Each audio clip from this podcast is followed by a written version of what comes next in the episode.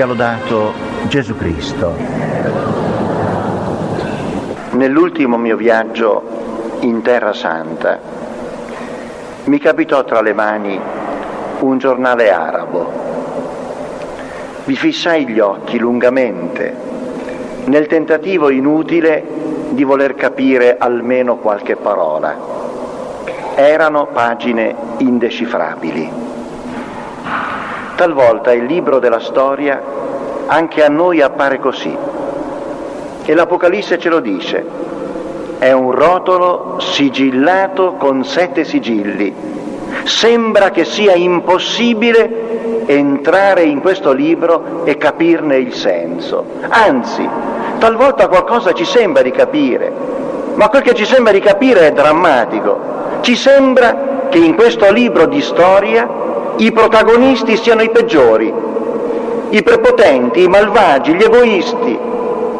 C'è un salmo, il Salmo 73, che dà voce proprio a questa impressione e dice, per poco non inciampavano i miei piedi, per un nulla vacillavano i miei passi, perché ho invidiato i prepotenti, vedendo la prosperità dei malvagi. Chi non ha provato questa sensazione?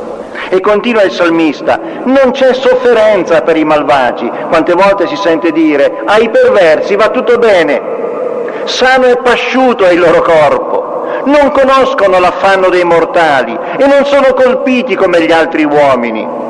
Dell'orgoglio si fanno una collana e la violenza è il loro vestito, esce l'iniquità anche dal loro grasso, dal loro cuore traboccano pensieri malvagi. È un'impressione che si prova guardando il libro della storia. Ma ecco l'Apocalisse che ci avvisa e ci dice, state attenti, questa è un'impressione superficiale. Il rotolo della storia è nelle mani di Cristo, l'agnello immolato. E il criterio per leggere la storia è la vicenda di Cristo. Quale? La vicenda della bontà che viene perseguitata e crocifissa, ma proprio perché è bontà vince. È la bontà che vince, perché la bontà è Dio e Dio non potrà mai essere il perdente. Dato questo criterio, data questa chiave di lettura che ritorna in tutta l'Apocalisse, noi possiamo allora volgere lo sguardo a questo libro senza spaventarci. E allora si salta il primo sigillo e viene fuori il cavallo bianco. Il cavallo bianco non è altro che la menzogna che domina continua, in continuazione nella storia, la prepotenza che vorrebbe prendere il posto di Dio. Tutta la storia del mondo è segnata da questi tentativi folli. Salta il secondo sigillo, viene il cavallo rosso, è il cavallo della guerra, delle violenze, anche oggi, anche oggi, quanto sangue è stato versato? Salta il terzo sigillo, è il cavallo nero, è il cavallo dell'ingiustizia sociale. Anche oggi, quante ingiustizie sono state consumate in questo giorno? Salta il quarto sigillo, è il cavallo verdastro, il cavallo della morte, che accompagna tutta la vicenda degli uomini. L'abbiamo meditato nell'ultimo incontro. E tutti abbiamo detto che davanti a questo scenario della storia saremmo tentati di scoraggiamento, ma il Signore ci rassicura, no, guardate, Dio ha segnato e segna continuazione, in continuazione coloro che si aprono a Lui. E sono una folla sterminata, i buoni sono tanti, i santi sono tanti, l'Apocalisse dice 144.000 per dire una folla sterminata, perché il sangue di Cristo non è stato versato in vano, perché è il sangue del Figlio di Dio. Arrivati poi al settimo sigillo, noi saremmo tentati di aspettarci la fine della storia, la conclusione della storia, ma ecco la sorpresa. Quando salta il, settimo sigillo, compaiono sette angeli con sette trombe. È una sorpresa, perché la storia spesso sembra così. Sembra che stia per finire, sembra che stiano per concludersi le vicende umane. Sapete che quando scoppiò la seconda guerra mondiale, molti pensavano che quella guerra coincideva con la fine del mondo. E il mondo continua. E siamo ancora qui L'Apocalisse ci registra questa impressione e ci dice guardate che parecchie volte voi avrete questa impressione, ma no, non è la fine. Dio solo sa quando è la fine. Ecco intanto una scena grandiosa. Un angelo è la scena che vede Giovanni. Si avvicina all'altare del cielo e riceve molto incenso. L'incenso è il simbolo della preghiera dei santi, che invocano Dio e invocano l'intervento di Dio nella storia. Prende questo incenso e lo getta sul fuoco dell'altare. L'altare che ricorda l'altare dell'incenso nel Tempio di Gerusalemme, che Giovanni conosceva. L'angelo consegna a Dio le preghiere. Poi l'angelo riempie il brasciere incensiere che ha in mano, lo riempie con il fuoco dell'altare e lo getta sulla terra. Le invocazioni dei giusti stanno per compiersi. La preghiera non è mai inefficace. La preghiera vera è sempre efficace. Soren Kierkegaard, un grande cristiano del 1800, scrisse quando un monaco si inginocchia nel segreto della sua cella, voi non potete pensare quali effetti benefici ricadono sul mondo intero. Dio ascolta la preghiera dei santi. Ma ecco, suona il primo squillo di tromba. La storia continua. Cade grandine e fuoco mescolati a sangue sulla terra un terzo della terra con alberi e erbe fu bruciato, annuncia il testo dell'Apocalisse. State attenti a questi dettagli, che poi cercheremo di capire che cosa sono, cosa vogliono dire, che segnali sono. Suona il secondo squillo di tromba. Una grande montagna di fuoco fu scaraventata nel mare e un terzo delle creature che vivono nel mare perì. Suona il terzo squillo di tromba, una grande stella di nome Assenzio cadde dal cielo e colpì un terzo dei fiumi e le sorgenti delle acque. Suona il quarto squillo di tromba, furono colpiti un terzo del sole, un terzo della luna, un terzo delle stelle, in modo che un terzo di essi si offuscò e il giorno perse un terzo della sua luce e similmente la notte. Che cosa significano questi flagelli? È importante capirlo. Una premessa. È impossibile identificarli con avvenimenti e fatti precisi, perché l'Apocalisse non è un giornale, non è un quotidiano.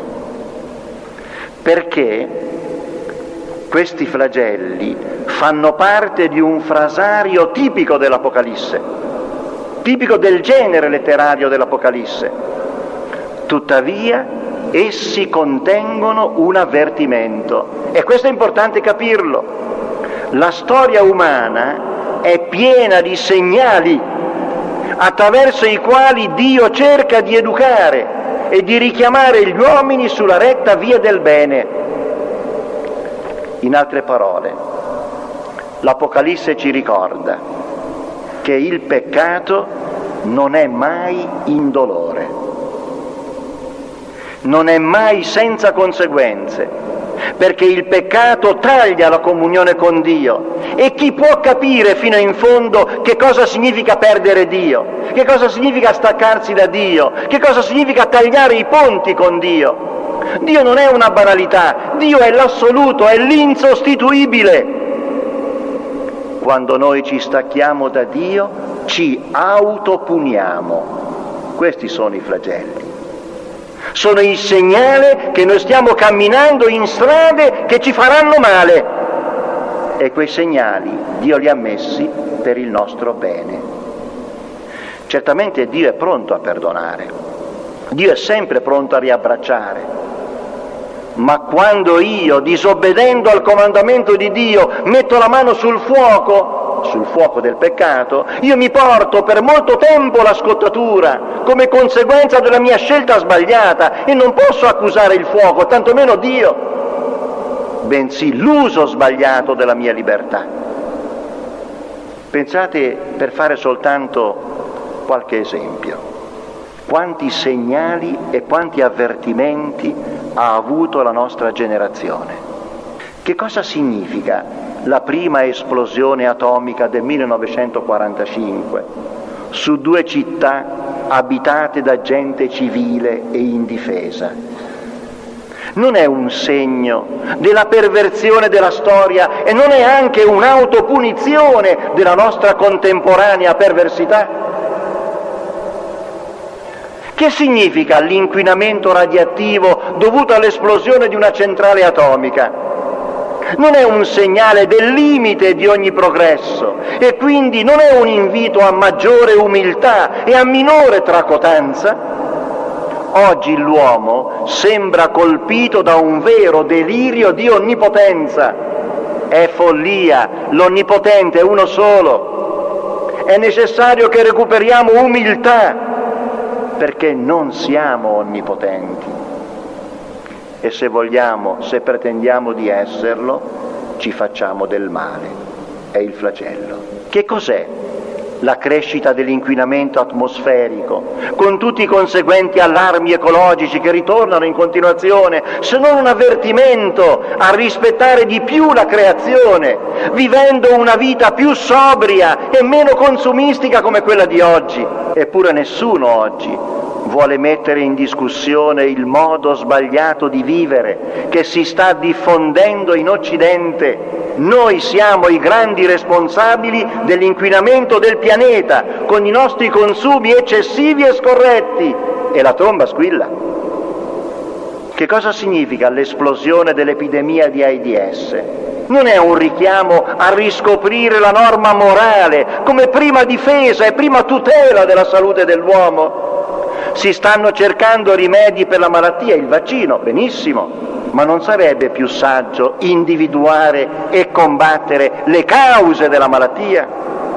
Non vi accorgete che ci sono tanti segnali che ci dicono che stiamo mettendo i piedi su strade non volute da Dio, perché sono strade pericolose e dannose che ci fanno del male. Se ci mettiamo i piedi ci autopugniamo, eppure le trombe squillano mi azzardo a leggere due altri segnali. Ogni fine settimana muoiono 20, 30, 40 giovani nelle nostre strade ritornando dai luoghi di divertimento. E noi accettiamo impotenti questa carneficina settimanale, immoliamo le vittime. Ma ci sarà una ragione vuol dire che non sappiamo più educare, vuol dire che l'educazione è in crisi, vuol dire che l'educazione è disattesa, non che hai colpa tu o lui, ma è tutto un contesto diseducativo che abbiamo creato. Non possiamo continuare così, suona la tromba ogni fine settimana e nessuno lo sente. Si sta diffondendo la solitudine, sentono solitudine, soffrono solitudine, anche i bambini in questa società. Babbo lavora, la mamma lavora, non c'è nessuno si sentono soli i giovani, si sentono soli gli anziani. Ma perché abbiamo sfasciato la famiglia e prendiamo come prezzo amaro, amarissimo, la solitudine diffusa. Sono, sono, trombe che suonano, perché la legge di Dio non è un capriccio, ma è un dono per tutelarci, per difenderci, per farci vivere. Ma gli uomini lo capiscono? quanta stolta e arrogante cecità si vede in giro, non ve ne accorgete. E siamo al quinto squillo di tromba. Gli avvenimenti e gli avvertimenti diventano sempre più gravi e più pesanti. Talvolta la storia sembra cadere in autentici precipizi. Pensate ai lager, pensate ai gulag, pensate alle pulizie etniche, pensate ai genocidi, che orrore mica ce l'ha fatti cadere Dio dal cielo, sapete questi flagelli, ce li siamo costruiti. Al suono della quinta tromba una stella cade dal cielo sulla terra. È un simbolo. È il simbolo della presenza del demoniaco sulla terra. Anche se va detto con chiarezza, le forze del male sono sempre sotto il controllo indiscusso di Dio. Chi vuole può essere giusto, chi vuole può essere santo, chi vuole può essere buono. Occorre vigilanza, ma non paura, non paura. Ed ecco un'altra scena con contorni estremamente seri. Viene aperto il pozzo dell'abisso, e salì dal pozzo un fumo come il fumo di un enorme camino che oscurò il sole e l'aria. È un simbolo della presenza del mare. E dal fumo uscirono sulla terra cavallette alle quali fu concesso un potere analogo a quello degli scorpioni sulla terra. Chi sono queste cavallette? Sentite come le descrive Giovanni. Hanno capelli come la capigliatura femminile, denti come quelli del leone, il petto come corazze di ferro e il rombo delle loro ali come il rombo di carri trainati da molti cavalli lanciati all'attacco. Certamente rappresentano e incarnano la violenza in tutte le sue espressioni, guerre, omicidi, aggressioni, sequestri, violazioni della dignità della persona umana, aborto e così via. E la violenza è un segno di Satana, che Gesù chiama omicida fin da principio. Dovunque c'è l'odio, lì c'è Satana, non c'è Dio. Tuttavia, la capigliatura femminile fa intravedere anche una particolare violenza nei, nella, nei confronti della creazione che è la violenza della lussuria, la violenza dell'impurità. Oggi non si ha più il coraggio di denunciare questi peccati, ma restano peccati. Pensate quale grave violenza verso l'evidenza dei fatti è la sessualità, che fa riferimento oggettivo alle sorgenti della vita umana e quindi a ciò che di più sacro e di più delicato sia stato consegnato all'uomo e alla donna, pensate quale grave violenza è la sessualità ridotta a un gioco banale da fine settimana, come il consumo di una sigaretta, la sessualità ridotta a capriccio, senza riferimento ad un amore stabile e ad una missione nei confronti della vita, che è legata indissolubilmente all'esercizio della sessualità.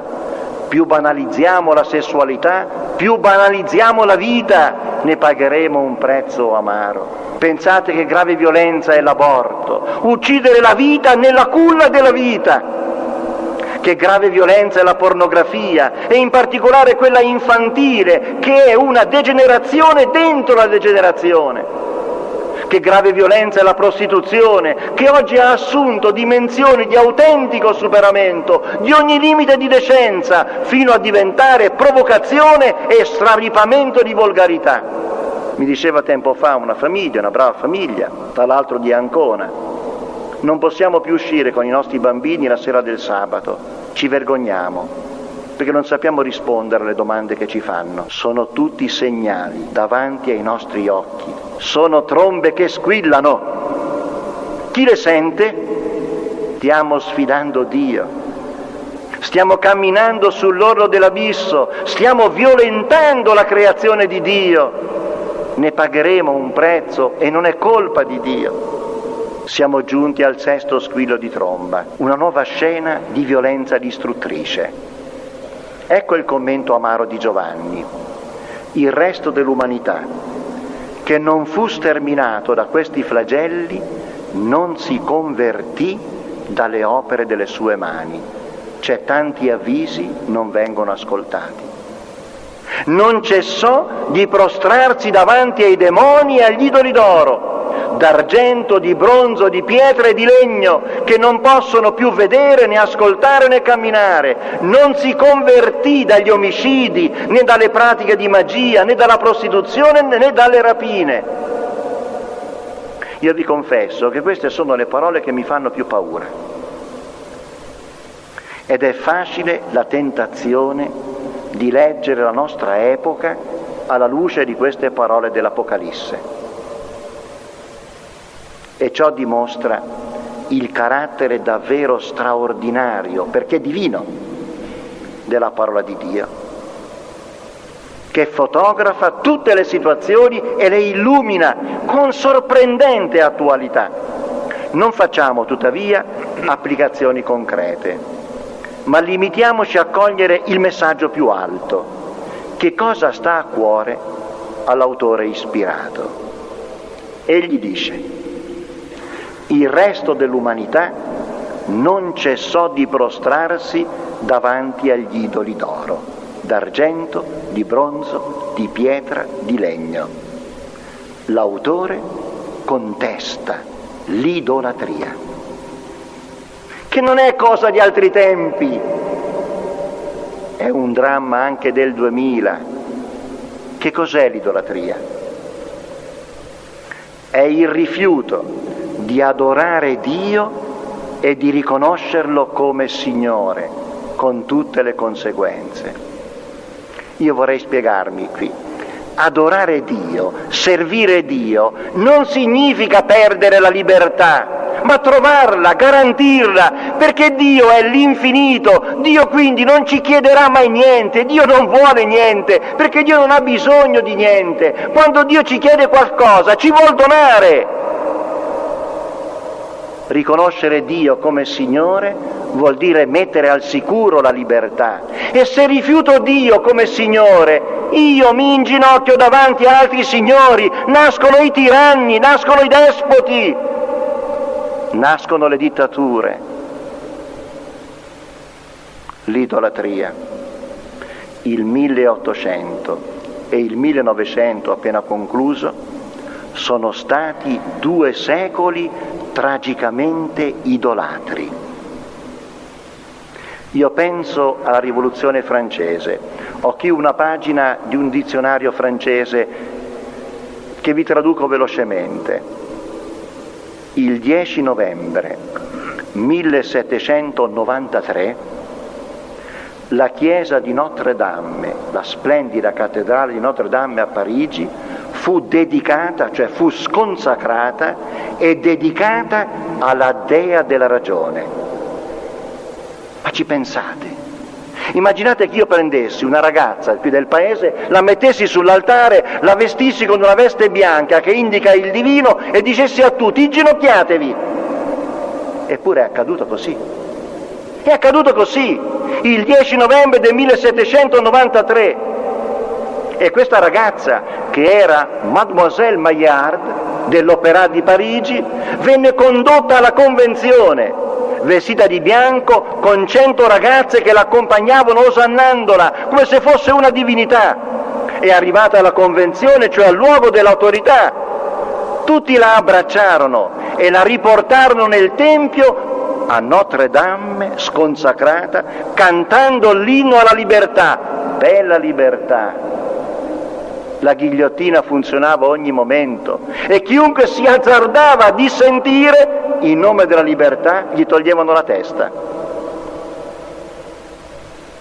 E i due autori di questa bella parodia, Chomet e Debert, vennero loro stessi ghigliottinati.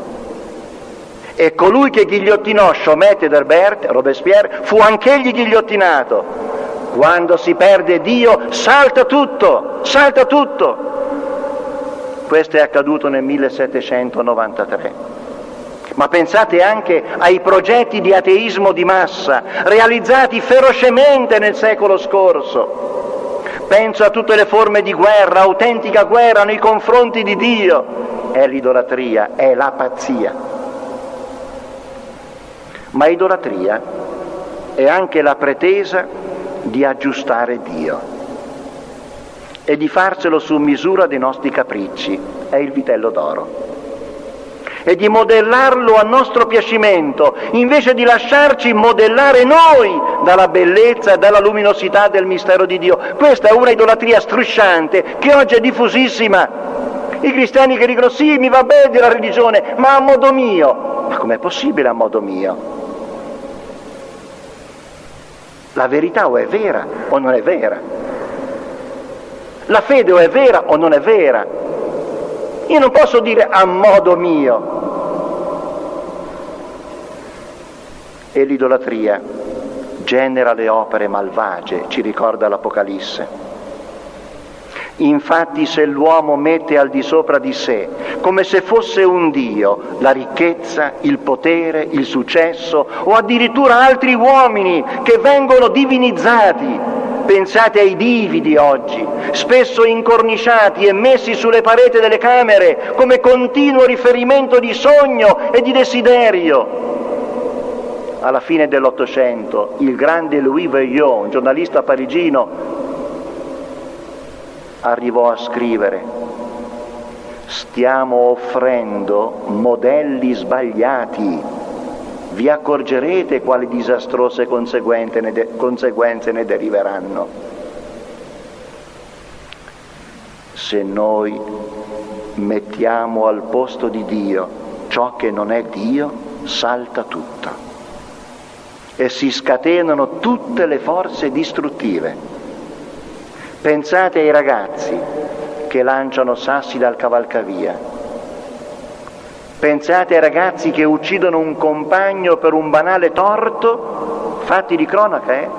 Oppure per rubare un telefonino o un giacchetto firmato o la pensione di un'anziana donna. È l'eclissi dei valori, è saltata la scala dei valori. Sono richiami che non possiamo non prendere sul serio, perché tutto questo accade quando Dio non è più al primo posto nella vita, ma al suo posto sono stati messi gli idoli, cioè i falsi valori. Torniamo all'Apocalisse e alla sequenza impressionante delle sue immagini. Siamo ancora al sesto squillo di tromba. Dopo la vista delle sequenze drammatiche della storia umana, appare un angelo avvolto in una nube e circondato da un arcobaleno. Ha in mano un piccolo libro. È il libro del Vangelo, il libro della buona notizia, che ormai è aperto, il libro è aperto è aperto davanti a noi perché Gesù è venuto ed è morto ed è risorto e ci ha svelato il disegno di Dio nella storia e sulla storia.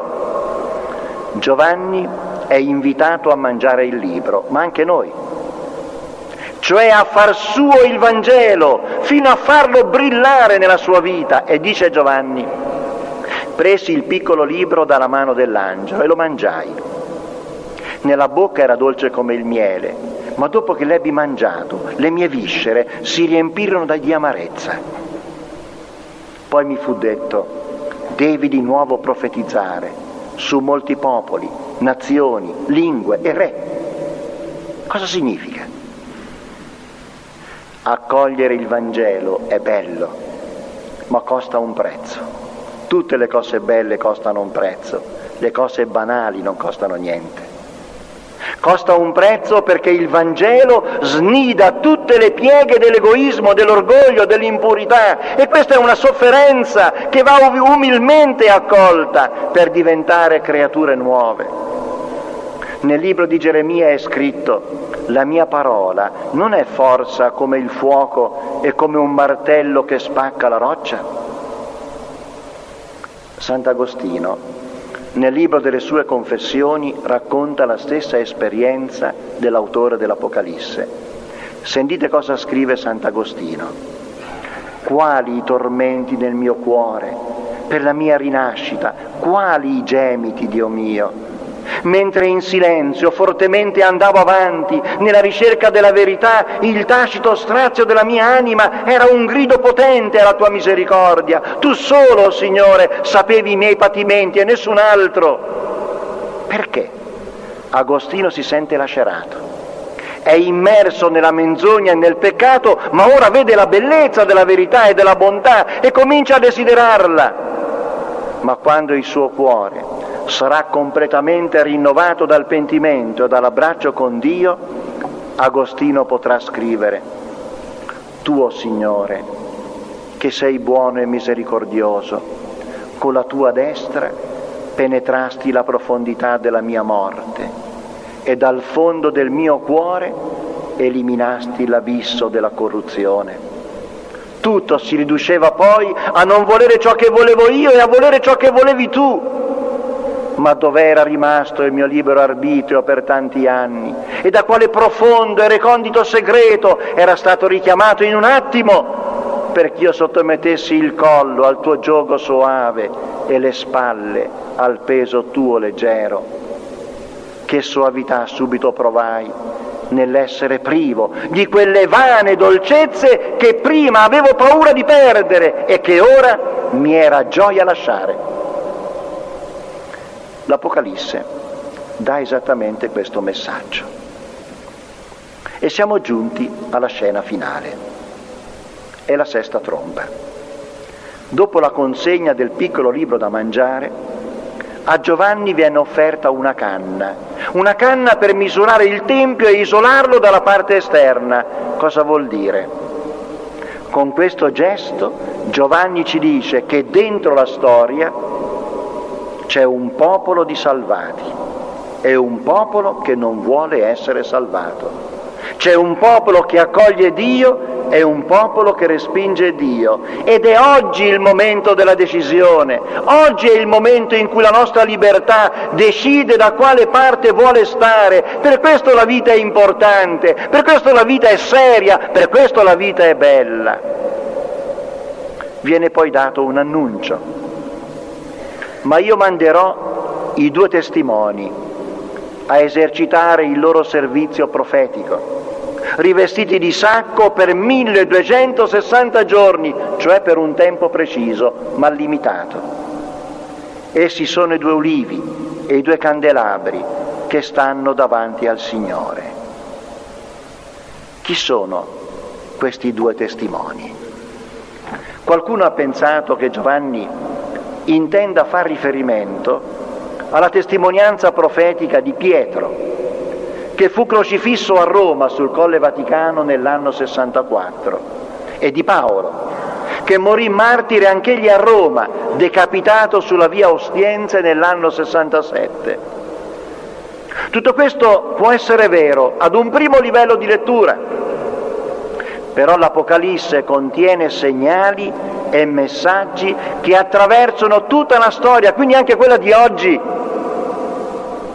Allora questi due testimoni indicano tutta la Chiesa, anche noi, e la testimonianza che essa dà al Vangelo, cioè a Cristo, attraverso i santi, i profeti, i pastori, i martiri, i figli, i battezzati. Il numero due è caratteristico del linguaggio biblico perché una testimonianza non era accolta se non era suffragata da due persone o tre persone, ma i due testimoni indicano tutta la Chiesa.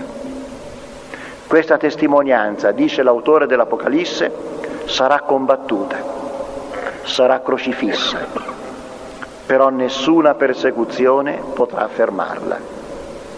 Ciò è garantito dalla parola di Dio attraverso la testimonianza del crocifisso risorto, il quale resta per tutta l'Apocalisse, per tutto il percorso della storia, la sigla fondamentale di lettura della vicenda storica della Chiesa.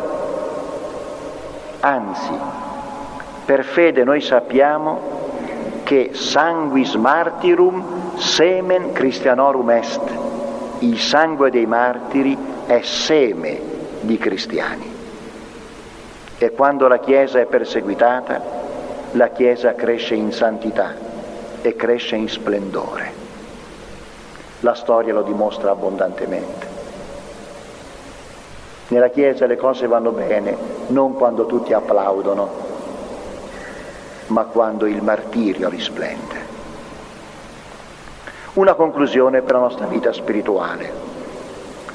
Come è bello e come è rasserenante, nonostante il ripetuto annuncio di prove che del resto noi conosciamo attraverso l'esperienza della storia, come è bello il messaggio dell'Apocalisse.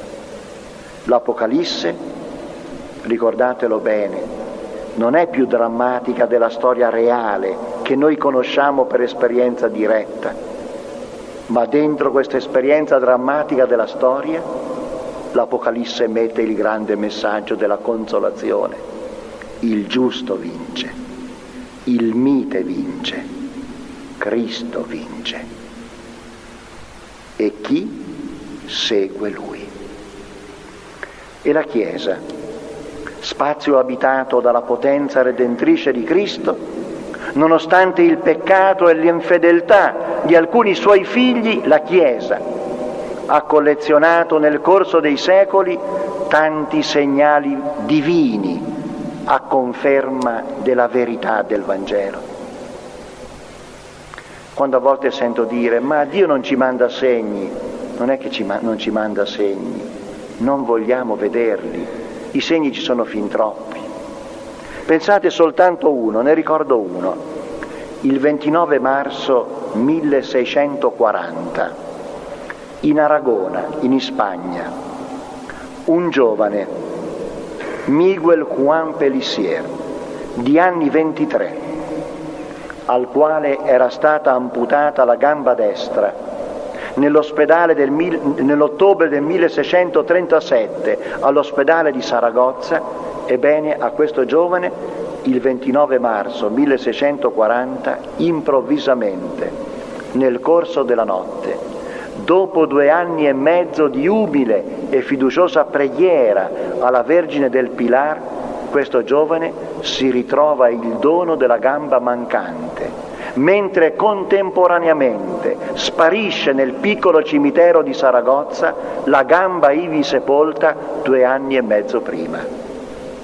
È il celebre miracolo di Calanda, che Vittorio Messori ha raccolto e documentato in un libro in cui tutti i dettagli sono riferiti. Un miracolo documentato fin nei dettagli, da testimonianze mediche dell'epoca dei fatti, è raro trovare un miracolo più documentato di questo.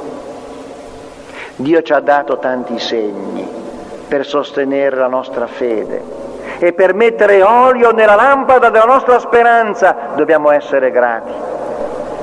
Quando? E concludo.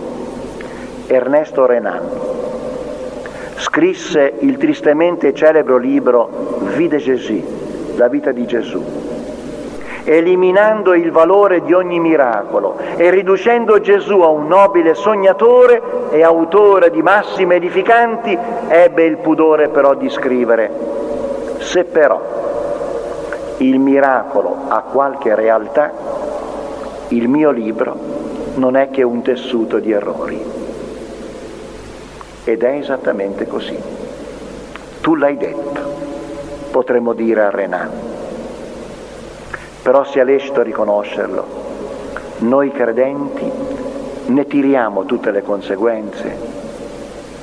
Dio in questo momento ci sta aprendo gli occhi, ci sta parlando, come un padre parla ai suoi figli e ci sta indicando la via buona, la via santa, la via della gioia, la via dei comandamenti, è la via della letizia, è la via della contentezza. Noi dobbiamo crederci che i buoni sono i veri felici.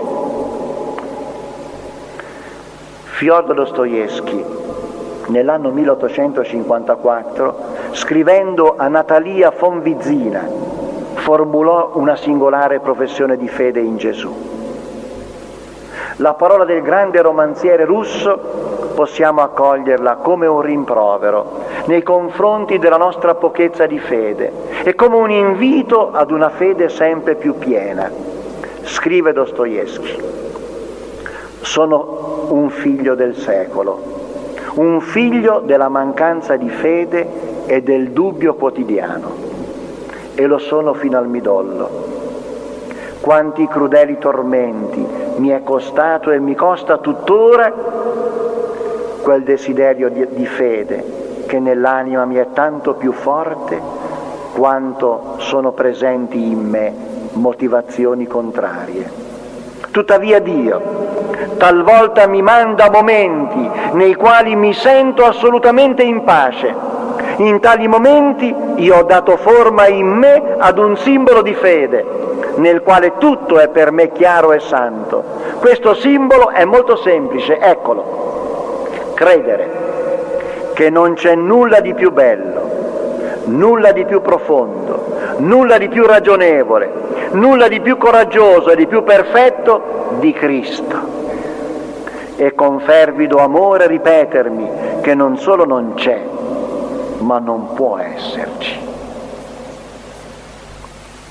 Con un linguaggio paradossale ma efficacissimo, Dostoevsky ci ricorda che Gesù è il tesoro della vita, la luce del cammino, la pace del nostro cuore. Jean Delimot, un grande storico francese contemporaneo, racconta che nel 1960 fece un viaggio a Mosca quando l'oppressione atea stava distruggendo ogni forma di religiosità e fu testimone di una scena a Mosca davanti ad una chiesa. Un uomo, dopo la funzione liturgica, si mise davanti a tutti e invocava dai pope che passavano. Io sono un contadino di Kursk. Poi di lì è andato a vedere dove era questa Kursk io sono un contadino di Kursk. Hanno distrutto tutto, hanno bruciato i libri, hanno bruciato le Bibbie. Datemi un piccolo libro che parli di Dio, datemi almeno qualche pagina di Vangelo, invocava dai pope. Non vi accorgete che oggi, da tanta desolazione, da tanta sofferenza, da tanto sbandamento, si sente questo grido anche per le nostre strade datemi un libro che parli di Dio, datemi qualche pagina di Vangelo, perché non c'è altra speranza. Sia lodato Gesù Cristo.